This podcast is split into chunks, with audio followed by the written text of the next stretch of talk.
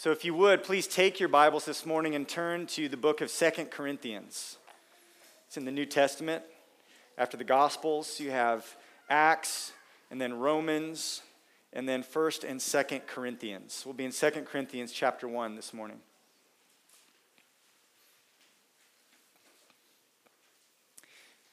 Despite what some people may assume, and despite what maybe some of us at times expect, Christians are not exempt from suffering. As one thoughtful author has pointed out, and as many of you know, all you have to do is live long enough and you will suffer. And even in a small church like ours, we could go around the room this morning and we each of us have story after story of deep and heartbreaking tragedy, hard things, painful things. So, how do we deal with suffering without giving in to despair? How do we cope with tragedy without losing hope? Well, rather than looking to our own wisdom, which is exposed in times like this to be painfully shallow, we need to turn to the Word of God. We listen to His voice and we receive His truth. This, friends, is what we need this morning. It is His Word that sustains us, that directs us, and that strengthens us. So I'd like to read for you this morning from 2 Corinthians chapter 1, starting in verse 3 through verse 10.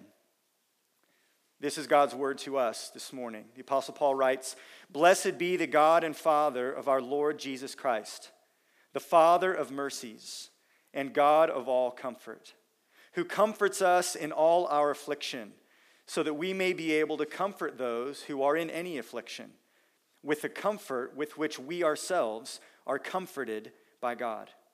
For as we share abundantly in Christ's sufferings, so through Christ we share abundantly in comfort too. If we are afflicted, it is for your comfort and salvation.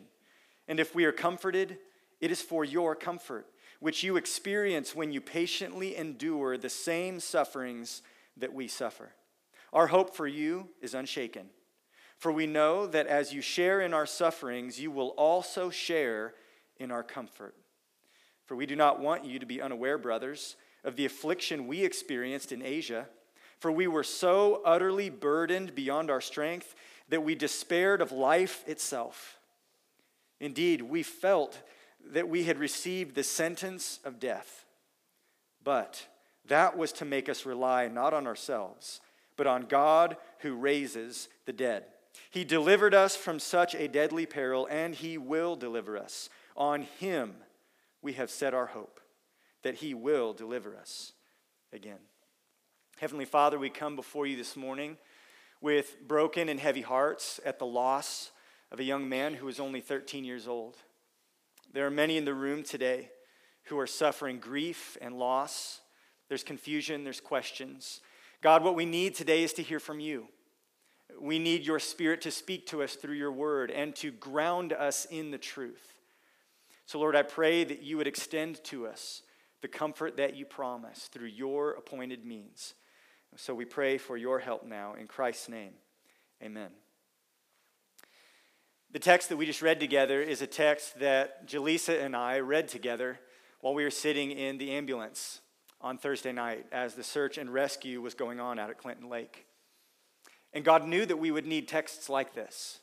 That's why He put it in the Word for us. And the man who writes it understands what it's like to suffer. Second Corinthians is a letter written by the Apostle Paul, and it was forged on the anvil of suffering.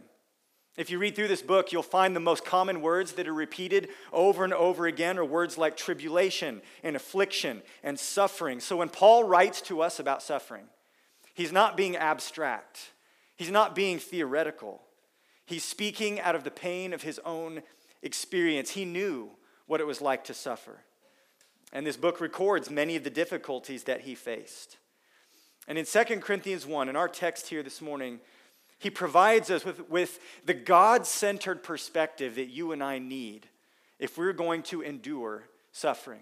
And that's what I want to give to you this morning. That's what I think the Apostle Paul is showing us in these verses is a God centered perspective that gives us what we need to endure suffering.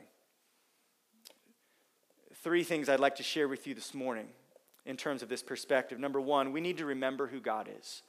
We need to remember who God is. Look at verse 3.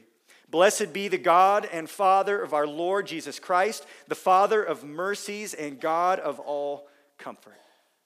You know, as Paul considers his own suffering, as he reflects on his experience, he doesn't get stuck looking at what's around him. His attention is immediately drawn to God. Look at how he describes God here the Father of our Lord Jesus Christ, the Father of mercies, the God of all comfort. Paul is gazing upon God, remembering who his God is. When Paul calls him the Father of our Lord Jesus Christ, Paul's first of all remembering that God is the source of our salvation. When God the Father sent his only Son into the world, he sent Jesus here to meet the greatest need that you and I have. As sinners, we deserve judgment. We deserve, we deserve punishment for our rebellion against God. But in His love and in His mercy, God the Father sent His only Son so that whoever believes in Him will not perish, but have everlasting life. We who were formerly separated from God can be delivered from wrath and reconciled with our Heavenly Father through the sacrifice of Jesus Christ. Jesus came here to take the bullet for us to hang on the cross and pay the debt so that we can be called children of God. In this way, Paul remembers that God, the Father of our Lord Jesus Christ, is the source of our salvation. And in the midst of our suffering, we need to remember how the love of God has already been shown to us. We've sung it this morning. I don't know if you noticed. But each one of those songs rehearses the love and the grace and the mercy that God has shown to us in sending his son, Jesus Christ. So Paul focuses on that. He's the Father of our Lord Jesus Christ, the source of our salvation. And what this means is that the God we serve is not unacquainted with grief. Our God knows what it's like to suffer, to have a broken heart, to be rejected, to be abandoned to experience physical pain, emotional anguish. He knows, and He loves us. And by coming to suffer in our place, Jesus has provided hope for us that one day our suffering here will end. There's an expiration date for the tears, there's an expiration date for the sorrow, because there is a day coming, purchased with the blood of Christ, in which all things will be made new. And those of us who know Jesus will experience everlasting joy and enter into eternal life.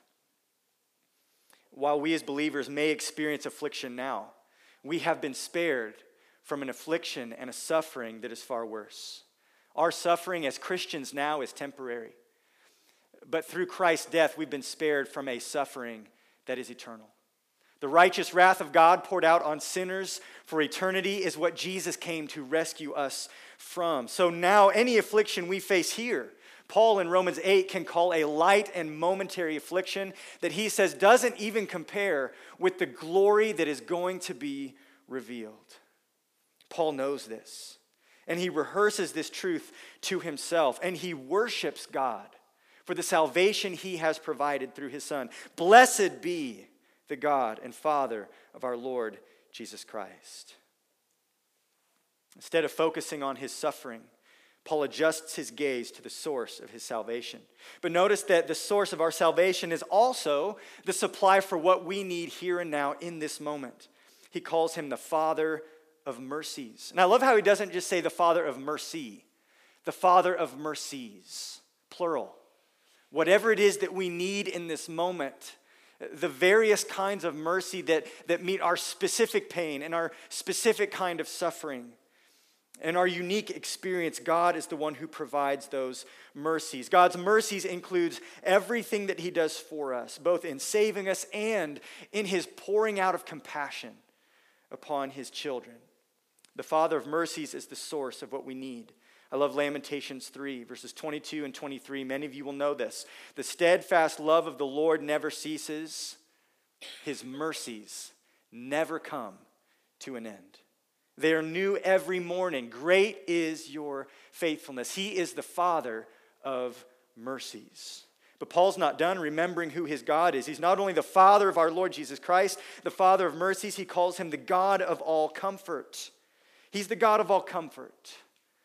Paul knows that the God he serves, the God he believes in, is a God who comes alongside us, not necessarily to always make us comfortable, not always to remove the source of pain, but to comfort. If you think about that word, it's really put together from two words to, to come alongside and to give strength. You even see the word fort there in the second part. You think of a fort, you know, that, that has strength to defend you from enemies. God comes alongside and gives us strength. That's what it means that He is the God of comfort, even if the pain doesn't subside right away.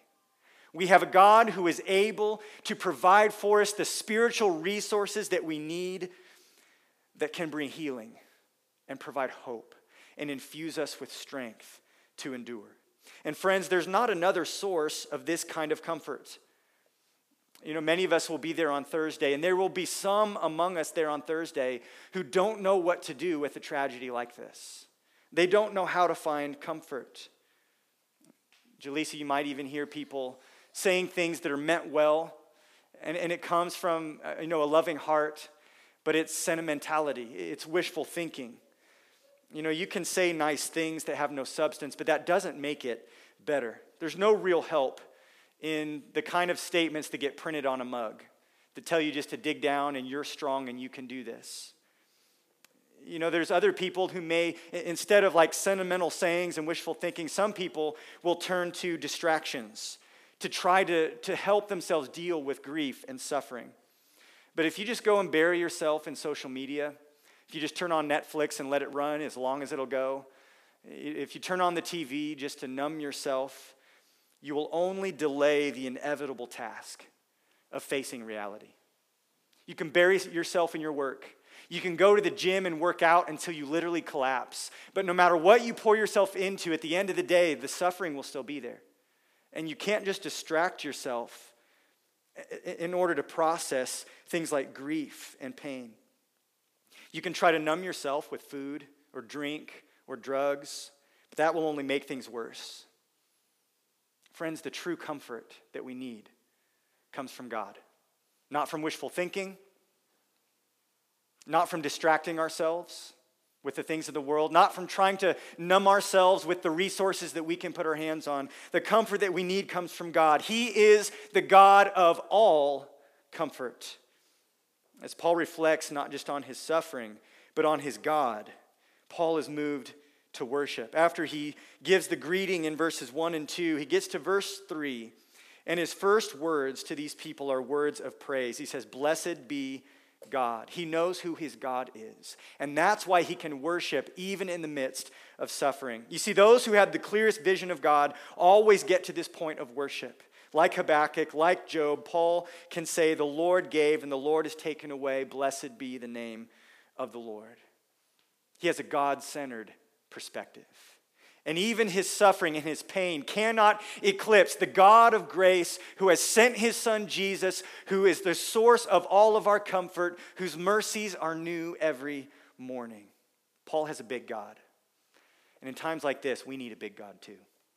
We need to know who God is. You know, it's easy for us to exalt and bless God when he gives.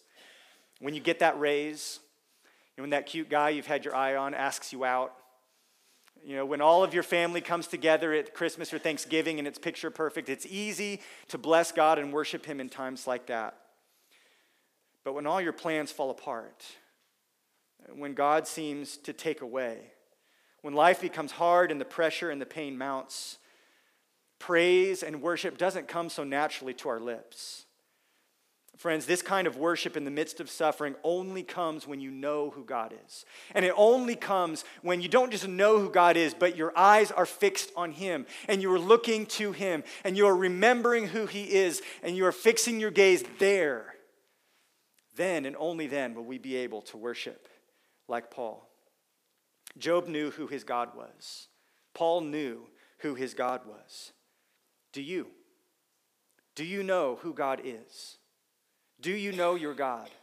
Are your eyes on Him in times like this? If you will fix your eyes on God and remember who He is, there will be worship, even as you process the pain of suffering. When suffering comes, we need to remember who God is. But there's a second thing I want to share with you.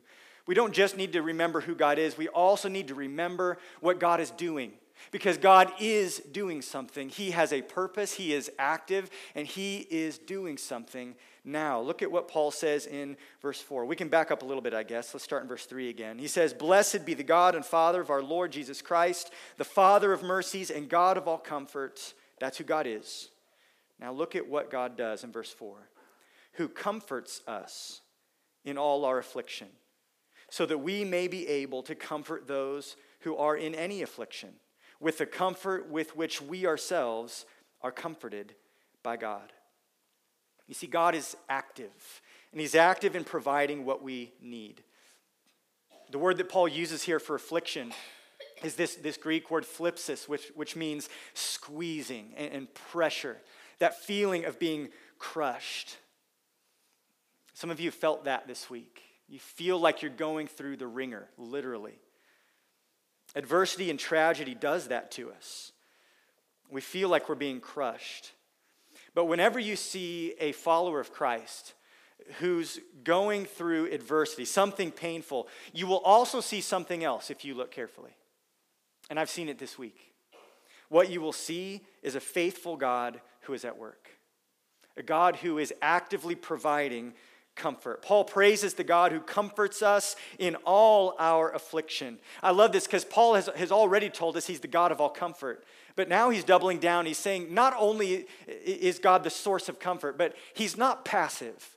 He's not just a passive source of comfort, like, hey, I got some of that comfort. If you need it, you can come get some. No, God is initiating, stepping forward to actively comfort us in all our affliction. God is at work, He's not sitting on His hands. And as the all powerful and faithful comforter, it will not be the crushing weight of affliction that has the final say. It will be the faithfulness and the grace of God. How does God comfort us? You might be saying, I need some of that today. I need to experience some of that comfort. How does God comfort us in times like this? Well, I think God comforts us, first of all, by His Spirit. In John chapter 14, Jesus says this I will ask the Father, and He will give you another helper to be with you forever. That word helper, it, can also be translated as comforter. It's the same word.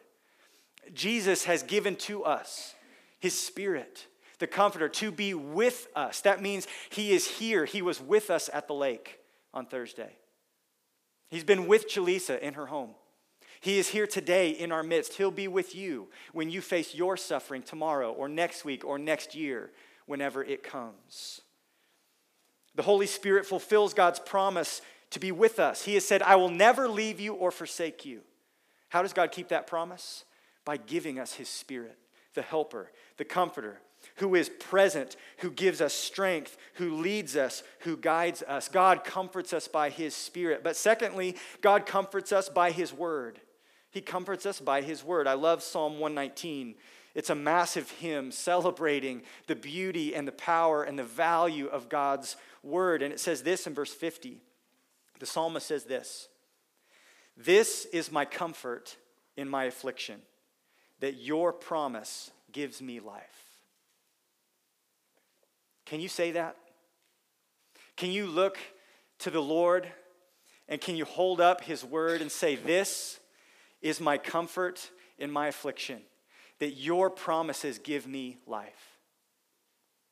God comforts us through his word. In Psalm 119, 92, it says, If your law had not been my delight, I would have perished in my affliction. It would have been over. It would have been game over. But your law is my delight.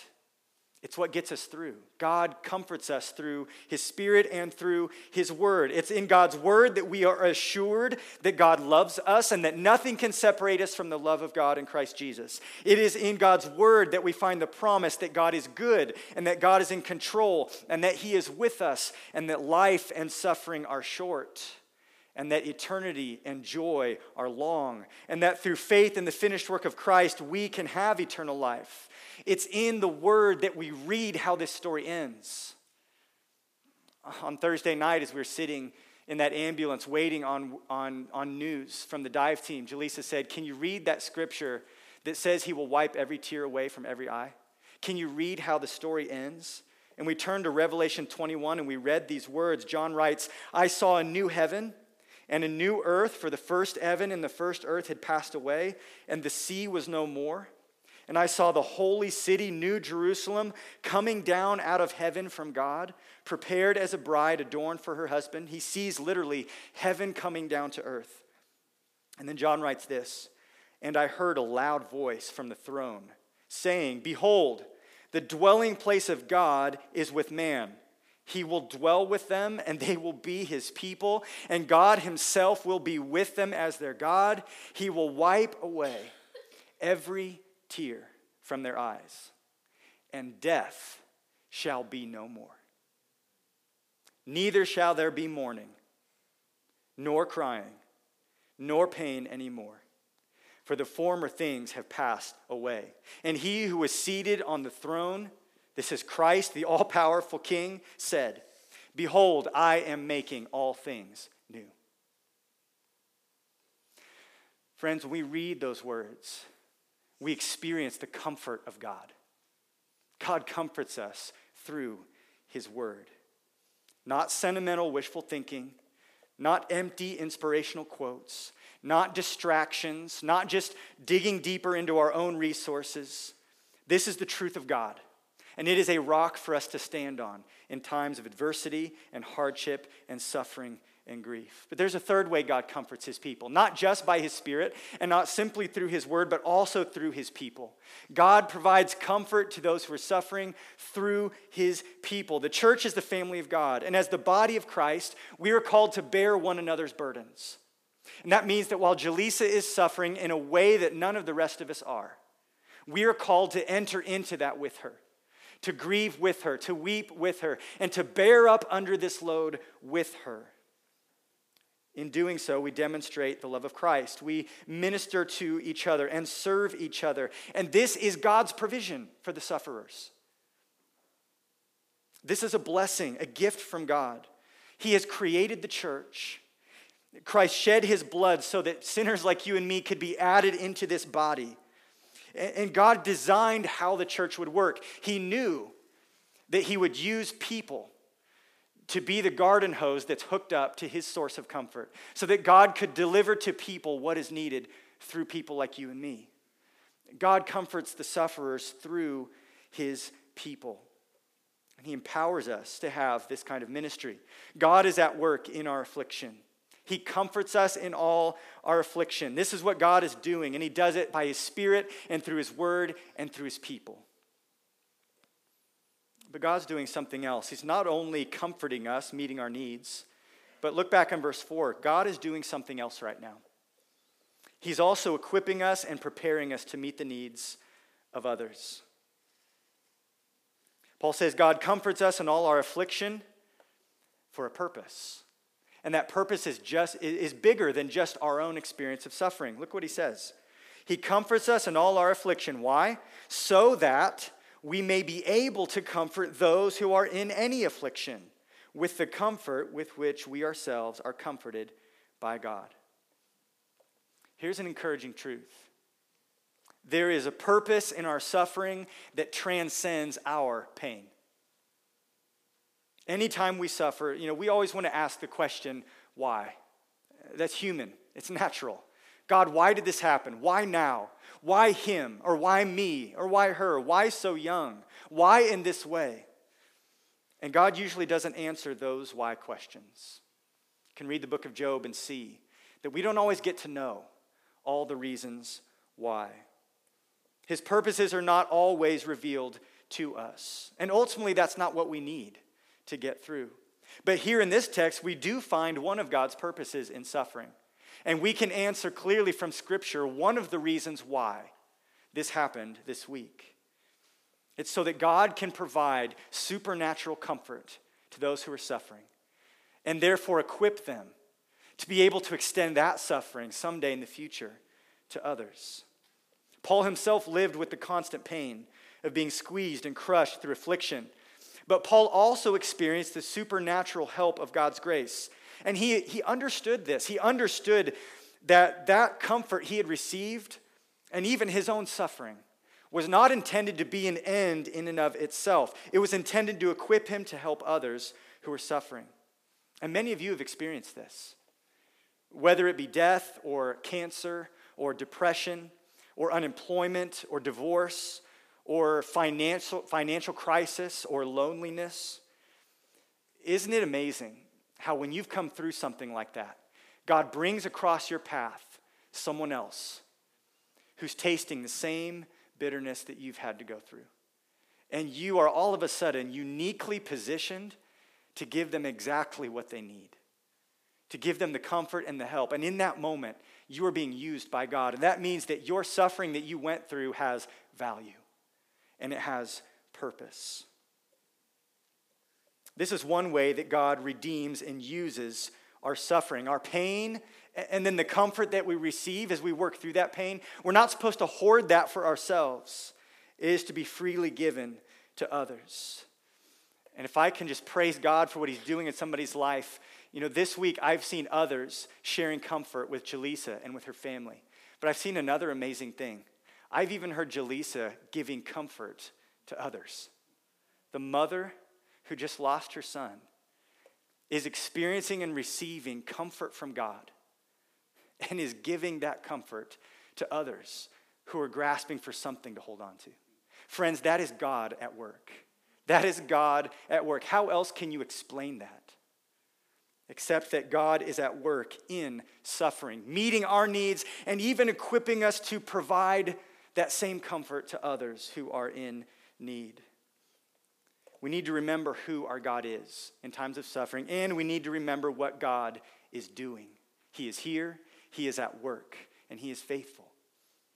We need to remember this. We need this God centered perspective as we go through times of affliction and difficulty and suffering. And then, third, I want to share with you this, and this is the third final point. We need to learn to rely on God.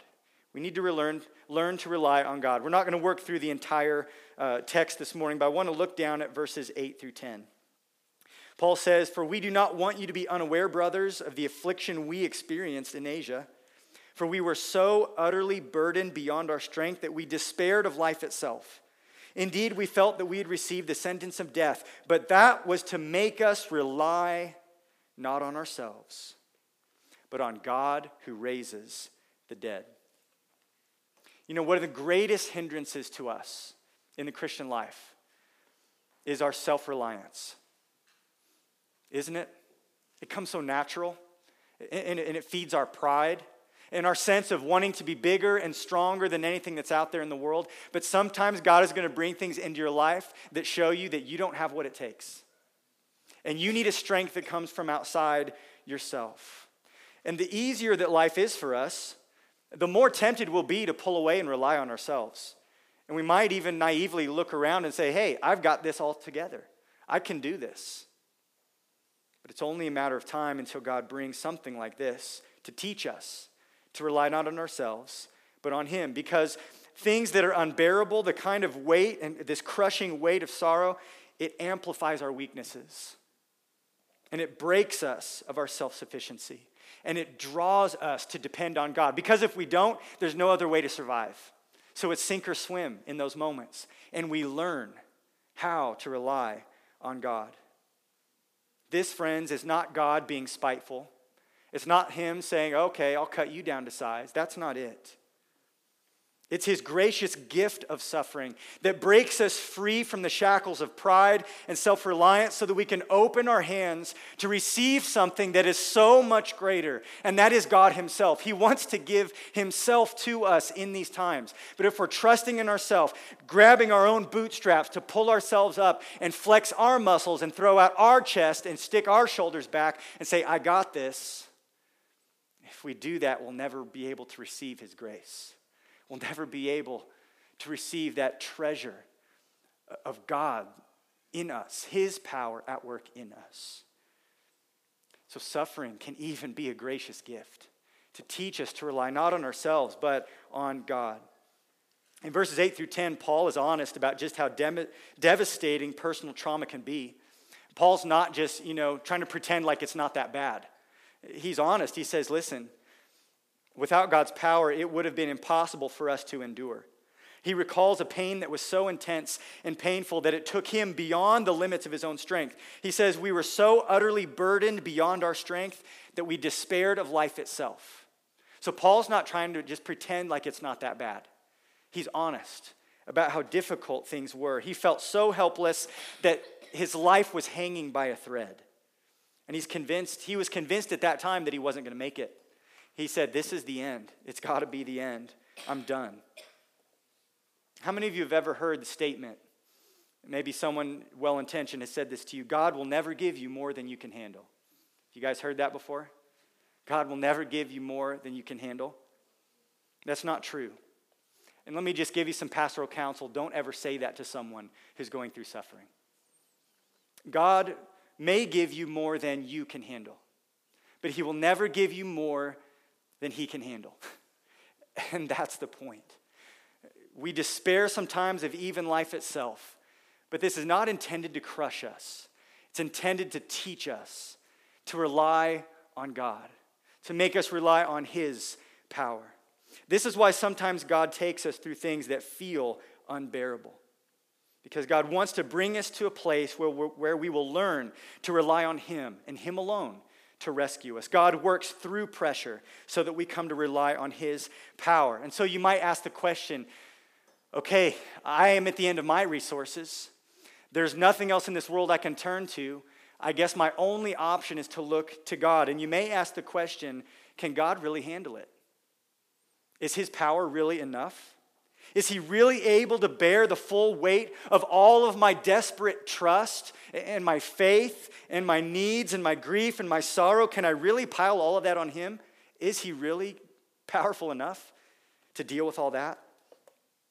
To those who fear and doubt, I want you to consider Exhibit A of the power of God. Paul points this out in verse 9. That was to make us rely not on ourselves, but on God God who raises the dead.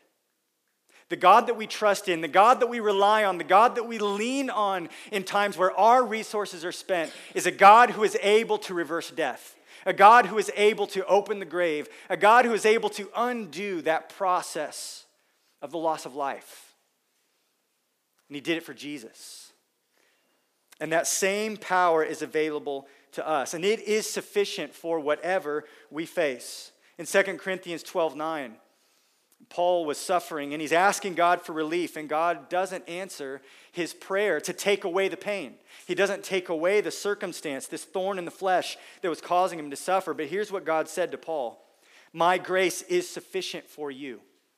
My grace is sufficient for you, for my power is made perfect in weakness. And you know what Paul said in light of that truth? Paul says this Therefore, I will boast all the more gladly of my weaknesses, so that the power of Christ may rest upon me.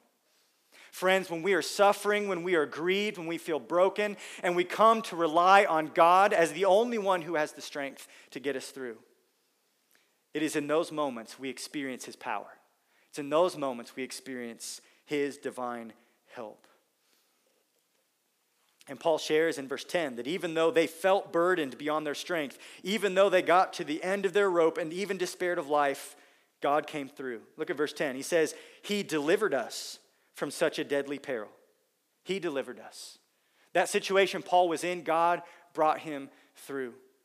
And so Paul can confidently say in the very next breath, and he will deliver us.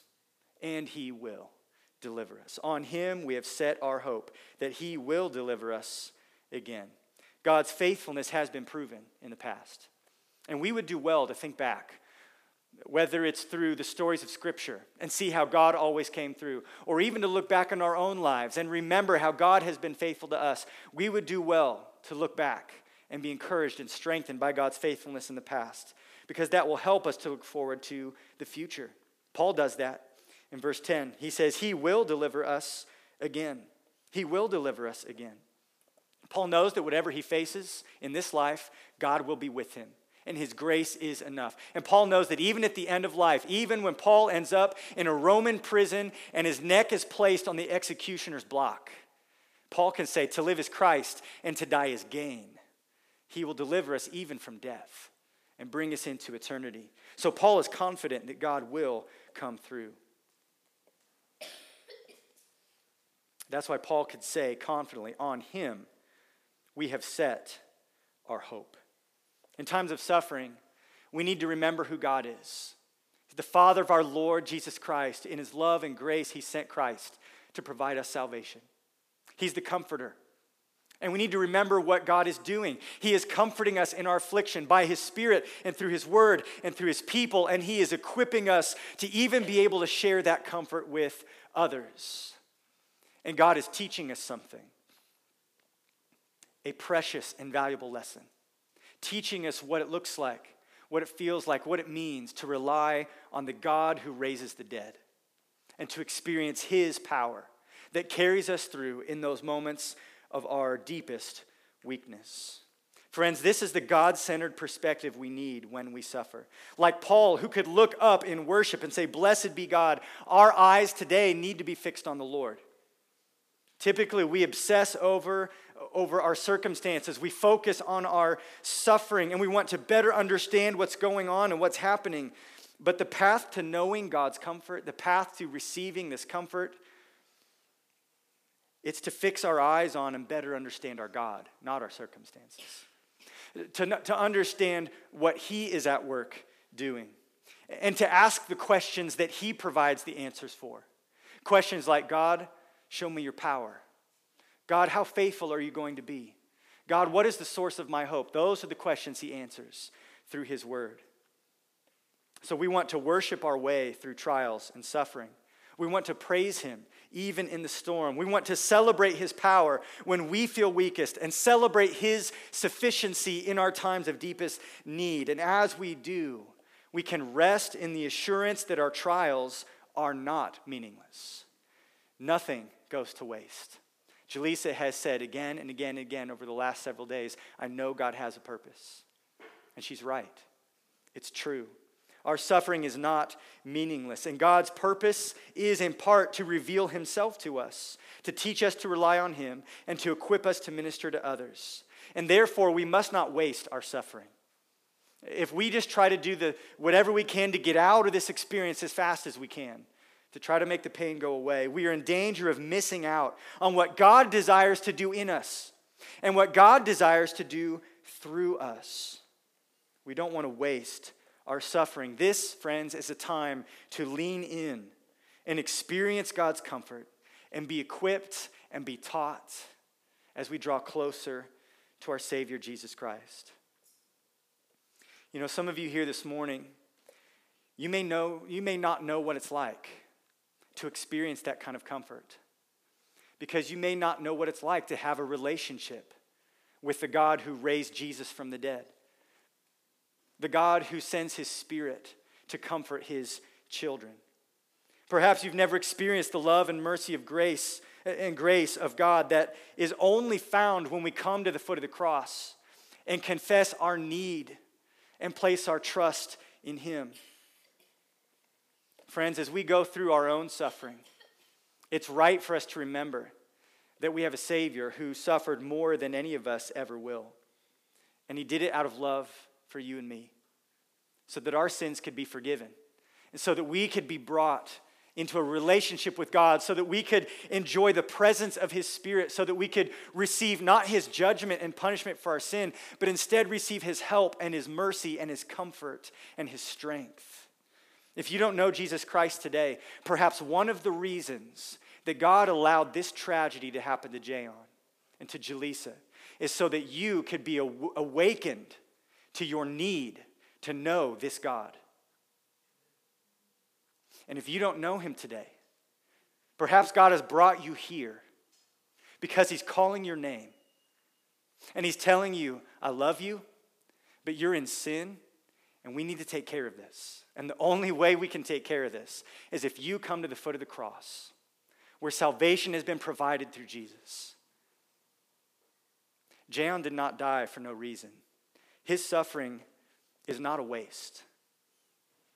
And perhaps God wants to use a tragedy like this to draw people to Himself, people who need Him. You can't do it without God. Some of you have tried, we've all tried at different times. We know how that story ends. It doesn't work. But it's in times like these that we, are, we become sensitive.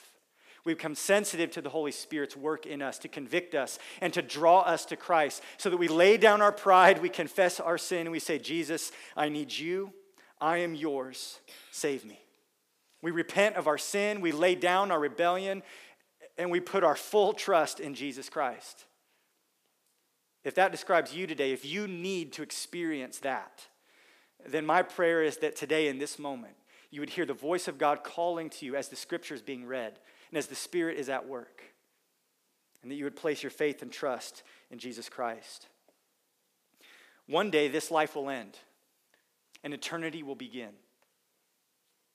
And we need to be ready for that day, each of us, because we don't know. Jayon didn't know that it was going to be Thursday. Jaleesa didn't know. None of us knew. And we don't know when anybody else's day is going to be either. We need to be prepared to meet our Lord. And the only way we can be ready is through a saving relationship with Jesus Christ. For those of us who are trusting in Christ, those who know God and belong to Him, all the suffering and trauma and sorrow associated with this life will be over on that day.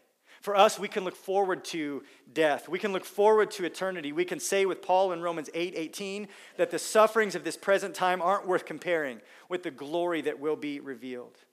For those who have salvation in Christ, this life is the closest thing we'll ever experience to hell. But for those who don't know Christ, this life is as good as it gets, even with all of its brokenness and its pain and its sorrow. For those who are not trusting in Christ, the, su- the suffering and trauma of this life is only going to be amplified if they persist in rejecting Jesus as Lord and as Savior. So, if that describes you today, I hope you hear the good news that your story doesn't have to end that way. There is mercy and forgiveness and hope that's been provided through the Son of God, Jesus Christ. Perhaps God wants to draw you to Himself today. I encourage you to cast yourself on His mercy and believe. Turn from your sin and self reliance and trust in Jesus. Find in Him all that you need for life now, but also all that you need to enter into life for eternity. This is the source of hope for those of us who know Christ here today. And our task in this time of suffering is to lift our gaze to God, place our faith in Him. We remember who He is and what He's doing, we rely on Him, and then we extend love and comfort and service to those among us who are suffering. That's how we need to respond in this time. This is a unique moment in the life of our church. These kind of weeks don't come along very often. And we want to be faithful to look to the Lord, to worship Him, and to faithfully love and be used by Him in times like this. All for His glory and all for the joy and the good and the comfort of His people. God, as we look in your word, we are thankful and encouraged to know that you are a God of love and the God of all comfort, and you are at work right now providing what we need. God, I pray that you'd forgive us for relying on ourselves, for depending on our own strength thinking that we have what it takes to grit our teeth and bear down and get through times like this. God, we confess to you today our, our need and our weakness. And we ask you to show yourself strong, to provide everything that is needed so that you will get all the glory. Lord, carry us by your grace with your strength and use us to be instruments of mercy to others who are in need. We pray this all in the name of Jesus Christ, our Lord and Savior. Amen.